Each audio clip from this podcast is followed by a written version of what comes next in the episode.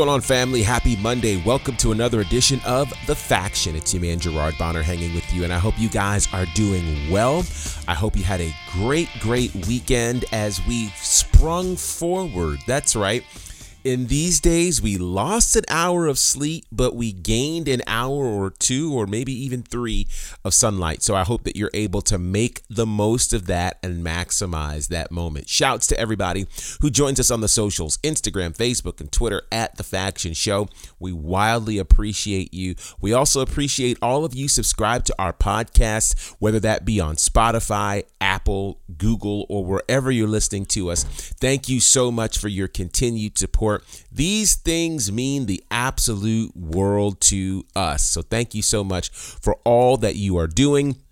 It means everything. Shout out to those of you who are sharing what we're doing with the rest of your social space as well.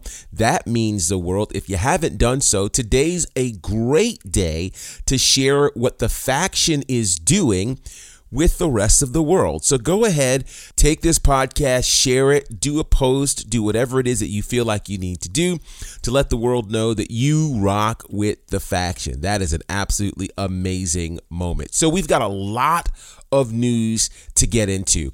A lot. And so I'm going to start with a bit of breaking news for you. And that is we have more info now on the WWE Hall of Fame class of 2022. So we know that The Undertaker is the initial inductee into the Hall of Fame class of 2022. And many felt like he should be the only inductee into this year's class. But we found out last week that that's not the case, as Vader will be inducted into the Hall of Fame as well. And I got to tell you, that one is long overdue, given all that he has contributed to this business from New Japan Pro Wrestling to WWE to WCW. He was everywhere and really redefined what a big man looks like. Before there was Taker, there was Vader. And really, that was an incredible, incredible time and moment for the world of pro wrestling. Big Van Vader, as he was known in New Japan and in WCW. Well, we now have breaking news on the next entrant into the WWE Hall of Fame. Congratulations goes out to Sharmell, as she will be enshrined in the Hall of Fame. Now, she is a former Miss Black America, winning the 1991 Miss Black America pageant at age 20.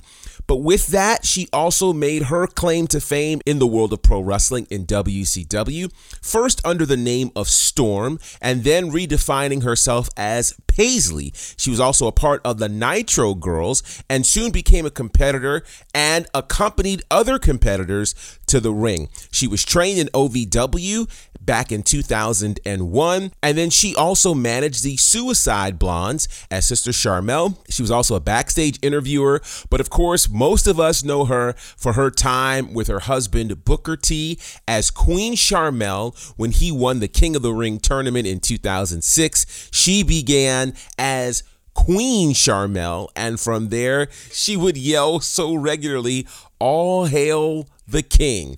And with that said, Booker T and Queen Sharmell will now be yet another couple enshrined in the Hall of Fame. So, congratulations to Sharmell, who I think is often overlooked when it comes to her contributions to the world of pro wrestling. So, very, very excited to see that. Congratulations to her. We'll talk about the Hall of Fame again in just a few moments, but we have to go back. There have been really two giant pieces of news coming out this weekend. The first of which happened on SmackDown, live on SmackDown during a tag team match between the New Day and the team of Sheamus and Ridge Holland. So during this match outside of the ring, Ridge Holland goes for an overhead belly to belly suplex on Big E something went terribly wrong and ended up throwing Big E on his head on the concrete floor. Big E did not get up. There was a lot of concern. And for me, kind of my context clues into the level of concern is whether or not WWE will actually show the injury or show the emergency personnel showing up. They didn't stop the match. I think the match was obviously close to ending, so they went on and finished the match. But Big E would later tweet out that night that thankfully his fingers and toes were still moving, but he had suffered a broken neck. And then from there, he would also go on to tell us that the good news is that it does not require surgery, that there is no damage to his spine. So those things are very good things. However, in comma, there is a lot of concern as to when or whether or not we'll see Big E back in the WWE. So, with that said, we understand that neck injuries are certainly a big deal. And there was one report that I'm honestly not even going to mention relative to uh, people believing whether or not Big E will actually make it back. We're certainly believing for a full recovery for him I will say what also concerned me about SmackDown is I watched that move also used probably two or three more times that night. Part of me wonders if it should have been used at all after what happened, but it was. I also think back to the difference in just how certain things are done. You know, back at Elimination Chamber, we saw another move gone wrong as Drew McIntyre went for some degree of a move onto Madcap Moss and he landed straight on his head. Perhaps the difference is that it happened in the ring versus on the concrete because those things certainly make a difference. But we are certainly wishing a very speedy recovery to Big E, who I've got to say has had a tough 2022 comes into 2022 as a WWE champion. Many thought he would leave the day one pay per view as WWE champion. As fate would have it, Roman Reigns would contract COVID. That would end up altering the Roman Reigns Brock Lesnar Universal title match. Brock Lesnar gets thrown into the fatal four way, which becomes a fatal five way. He wins the WWE championship. Big E goes on a bit of a losing streak, then ends up getting shipped over to SmackDown to be part of a tag team with Kofi Kingston. And now this has happened, which almost certainly means that Big E will miss WrestleMania. Just unfortunate, really, really unfortunate. But we are glad that he is not permanently paralyzed. We are glad that he will be okay, that this doesn't require surgery. There is the word that this could take at least three months for him to really get full range of motion back, but we're really more interested in his well being. It was amazing to watch the outpouring of love from all of the wrestling world, be it folks in AEW, the NWA even did a post on Big E. Like those types of things are really, really telling. So we're certainly hoping and praying and believing for a good report for Big E. All right, there's another big piece of news that I'm going to get to in just a few seconds, but I also want to acknowledge this. One of the other pieces of news coming out of SmackDown is the debut of Pete Dunne. Pete Dunne, former NXT UK champion. He was the longest reigning NXT UK champion until Walter came along and broke that record. But Pete Dunne, one of the most revered superstars in all of British wrestling and in NXT folklore, debuted on SmackDown this past Friday night under a new name. You can now call him Butch. And I might actually do a reel on the socials about these incredible name changes that happen in the world of WWE, particularly going from NXT to Raw or SmackDown. Some of these name changes make little to no sense, but perhaps none is more egregious than calling Pete Dunne Butch. Not the same Butch that was part of the Bushwhackers. That's another Butch. But why? Why?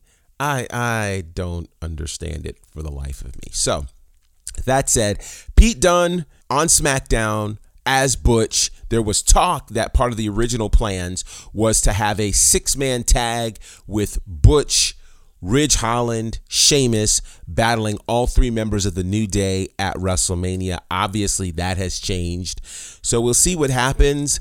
But Butch? Okay. All right.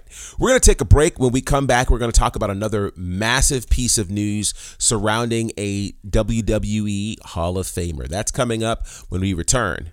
I've known Dylan since he was 15. I've known what a crazy fanatic he's been. He never just went and played. So what are you doing? Well, you know, I got to plan the show first. He wants to be the guy shaping. Dylan used to run shows back in his hometown, and ever since he moved to Atlanta, I know that he's been really wanting to start his own company here. I had that fear of not being what's interesting in Atlanta. I said, I'm going to start my own wrestling promotion. You need to get in a room with this guy. Because at the end of the day, wrestling had grown stale in Georgia. I'm like, dude, this guy's ruffling everybody's feathers. Dylan learned that I'm impatient, and I announced that we were going to start a promotion 90 days later. And I knew that I had no content. But then I started to see all the things that he was doing. It was starting to look really professional. Gary had stirred up so much shit. We were going to be the laughing stock of the entire city if we didn't deliver. Perception's reality. How did we get on Southern Honor? What was the process of them walking over there like, I'm going to do that? I thought, honestly, he was dead. You hear his brain swelling. I literally thought Southern Honor was probably done. You always told me if you don't like an idea, come up with a better idea. You're telling me you won't listen to the idea? And we're going to pack 1,000 people. I couldn't wait for an answer from Chris. We weren't sure. No confirmation. How about that? Oh, the lights are going out here. The first indie show I've ever done in 23 years was with Southern Honor, and now everyone's talking about this company. Nothing bigger than that's ever going to happen here a few minutes later. It was extremely hard to maintain relationships because I was working with Gary. I don't know that they would go to war for me. They would go to war for Dylan. Finally, this year's going to be mine. COVID. I can honestly say my last match will be here just because Southern Honor is that special to me. So many things that have happened in my life that you could write on paper and it would read as a book. And Southern Honor is just another chapter. As long as there's a them, and there is a U, there will always be the SHW.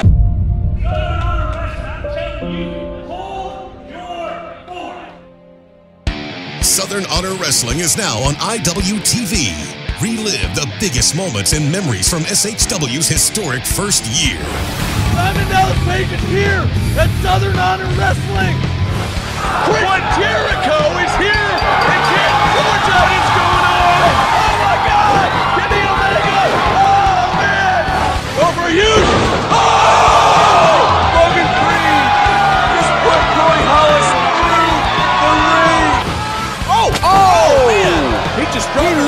across the windshield. The windshield. through the windshield. And it's over. It. Ring the bell. He put him through the windshield. And hold your forks because we're just getting started. Don't miss another second of SHW, the fastest growing independent promotion in the Southeast. Check out Southern Honor Wrestling now at independentwrestling.tv. New subscribers use promo code SHW to get five free days. SHW, this is our wrestling. All right, so before we get to the news on the WWE Hall of Famer, got to talk a bit about AEW. Another big, massive week for them, of course. A huge episode of Dynamite, which we talked about on our previous episode. Go back and check it out because we talk all about what happened at Dynamite. But Friday night saw the debut of Swerve the Realist, aka Swerve Strickland, in AEW. A great match against Tony Nese, reuniting and reinvigorating their 205 live days and some great battles that they had there a lot of things. We saw Keith Lee on Rampage, some other great matches. I think Rampage has the opportunity to do some great things. I do love Rampage live more than I do taped, but that's another story for another day. I will say this the talent pool in AEW is stacked. And so my hope is that we'll see some great things happen for Swerve, for Keith Lee. It's a great time as Scorpio Sky is the TNT champion. There's a lot of talk as to whether or not he will be the ultimate transitional champion with Wardlow getting a shot this Wednesday. But I happen to think Scorpio Sky will survive thanks to MJF. Now we'll see if that really happens or if they'll set things up for MJF to get a shot at the TNT title. Though I think MJF right now is really world title material. So we'll all find that out this Wednesday as part of the St. Patrick's Day Slam for AEW Dynamite. But the big news right now is on the condition of WWE Hall of Famer Scott Hall. So it was announced over the weekend, and we shared it on the socials, that Scott Hall suffered three heart attacks in recovery from hip surgery. So that was the first piece of news. And then we heard that he is on life support as a result of that. And then we heard earlier today, as Kevin Nash announced on his socials, that the plan is at some point today, once Scott Hall's family arrives and says their final goodbyes, that indeed Scott Hall will be pulled off of life support. If that is the case, we could be losing one of the most influential pro wrestlers in the history of the business. Now, I'm sure some will say, Gerard, you are a prisoner of the moment by calling Scott Hall one of the most influential wrestlers in pro wrestling. But let me lay out a quick case for you. First of all, the Attitude Era doesn't happen if there's no Scott Hall. Well, what do I mean? Well, let's, before we even go there, let's go back to the new generation era. The new generation era, which does not nearly get enough praise as it deserves, was an important transitional era from what we now know as the golden era, leaving the era of Hulk Hogan and Andre the Giant and these super larger than life superstars. You needed new blood, and the new blood that would show up would be guys like Shawn Michaels, Bret Hart.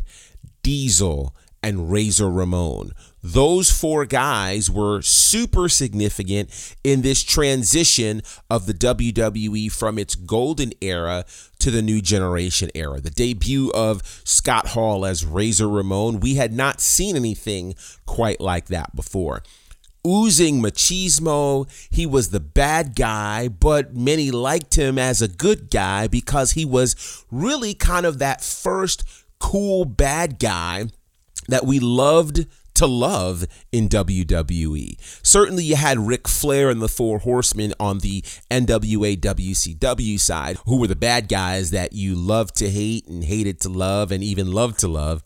But when you came to Razor Ramon, he was one of those spaces where the fans really told everybody, no, we like this guy. You call him the bad guy, but he's the cool bad guy. And really, he was the precursor to a Stone Cold Steve Austin, where we started to see those blurred lines. On top of that, the Attitude Era does not happen if Scott Hall doesn't leave WWE for WCW. That move single handedly changed pro wrestling and its trajectory. Think about this we don't get a DX, we don't get an Attitude Era, we don't get Stone Cold or The Rock or The Undertaker in terms of their meteoric rise because those things were needed to counteract what Scott Hall did. Think about this. Here's how you don't get Stone Cold Steve Austin. Because if Scott Hall doesn't leave WWE, there is no curtain call. If there is no curtain call at Madison Square Garden where the Kliq decided to say goodbye to Hall and Nash, Triple H doesn't get punished. If Triple H doesn't get punished, Triple H wins the King of the Ring in 1996. If Triple H wins the King of the Ring in 96, we don't get Stone Cold winning the King of the Ring in 96. We don't get the Austin 316 promo. And who knows what happens to Stone Cold Steve Austin. That all was precipitated by Scott Hall going to WCW. Also, not only did he change wrestling for fans, showing up on Nitro as Scott Hall, looking like there's an invasion. That's one of those spaces that went viral before we knew what viral was. Scott Hall also ensured that wrestlers would get guaranteed contracts. Think about this for all that Vince McMahon did, for WWE, he did not offer guaranteed contracts. In fact, that's why Scott Hall left. Hall wanted a guaranteed contract, couldn't get it, left, would ultimately take Kevin Nash with him. And now the game has changed. We have the formation of the NWO. WCW gets insanely hot, beating Raw 83 consecutive weeks. From there, WWE is now forced to really build out its talent. And so we see the debut and the presentation of DX. We see the launch of The Rock. We see the launch of Stone Cold. We see the rise of The Undertaker. We see all of these things happen and the Attitude Era as we know it to combat what happened in WCW with Scott Hall and Kevin Nash. And remember, Scott Hall is the one who left first. There's no NWO. There's no Attitude Era. There's none of this. There's no Monday Night War if Scott Hall doesn't leave for WCW. I make the case that he's arguably the most influential wrestler, certainly of the last 30 years. You have Hulk Hogan and Ric Flair who defined the 80s. And many forget that while Hogan and Flair were defining the 80s, a young Scott Hall, who was known as Big Scott Hall, kind of a Tom Selleck look-alike, was really doing some big things in the AWA as he got his start there, teaming up with Curt Hennig, becoming the tag team champions. Just a lot of things happened for Scott Hall, which ushered him, of course, into Razor Ramon, ushered him into WCW. Now, many will cite his issues that he had, which were pronounced with alcohol and the like. But then we think about the incredible documentary, which was the resurrection of Jake the Snake, which really introduced most of us to the incredible recuperative power and influence of Diamond Dallas Page. How Diamond Dallas Page took Jake the Snake in, but not only did he take Jake the Snake in, he took Scott Hall in as well. And that would ultimately lead to Scott Hall getting clean. And then from there, being inducted into the Hall of Fame. Scott Hall, one of the first two time Hall of Famers in the WWE Hall of Fame as Scott Hall and in with the NWO. Important, important roles. And we're praying still that he pulls through this. But if he doesn't, we have to acknowledge the fact that he is the most influential wrestler that we know in the modern era. I think there's no question about it. And I think we have to acknowledge that that that's the deal with Scott Hall. So our thoughts and prayers are with Scott Hall's family and friends. Many may not even realize that Scott Hall actually did some things behind the scenes in Southern Honor Wrestling, which is pretty exciting all things considered. So yeah, really just a tough, tough time in the world of pro wrestling. And we will certainly keep you posted on the socials as we find out what officially is happening with Scott Hall. With that said, today should be a very interesting day in the world of pro wrestling. Not sure what will happen on Raw, but it should certainly be a big, big thing. You've got Raw, you've got SmackDown coming this week. AEW and all sorts of other news. So we'll be keeping you posted here. Make sure you hit us up on the socials at The Faction Show. And until next time, representing for my good brothers Courtney Beard, Brandon Clack, and the Fourth Horseman, the EP, John Murray. My name is Gerard Bonner, and this is The Faction.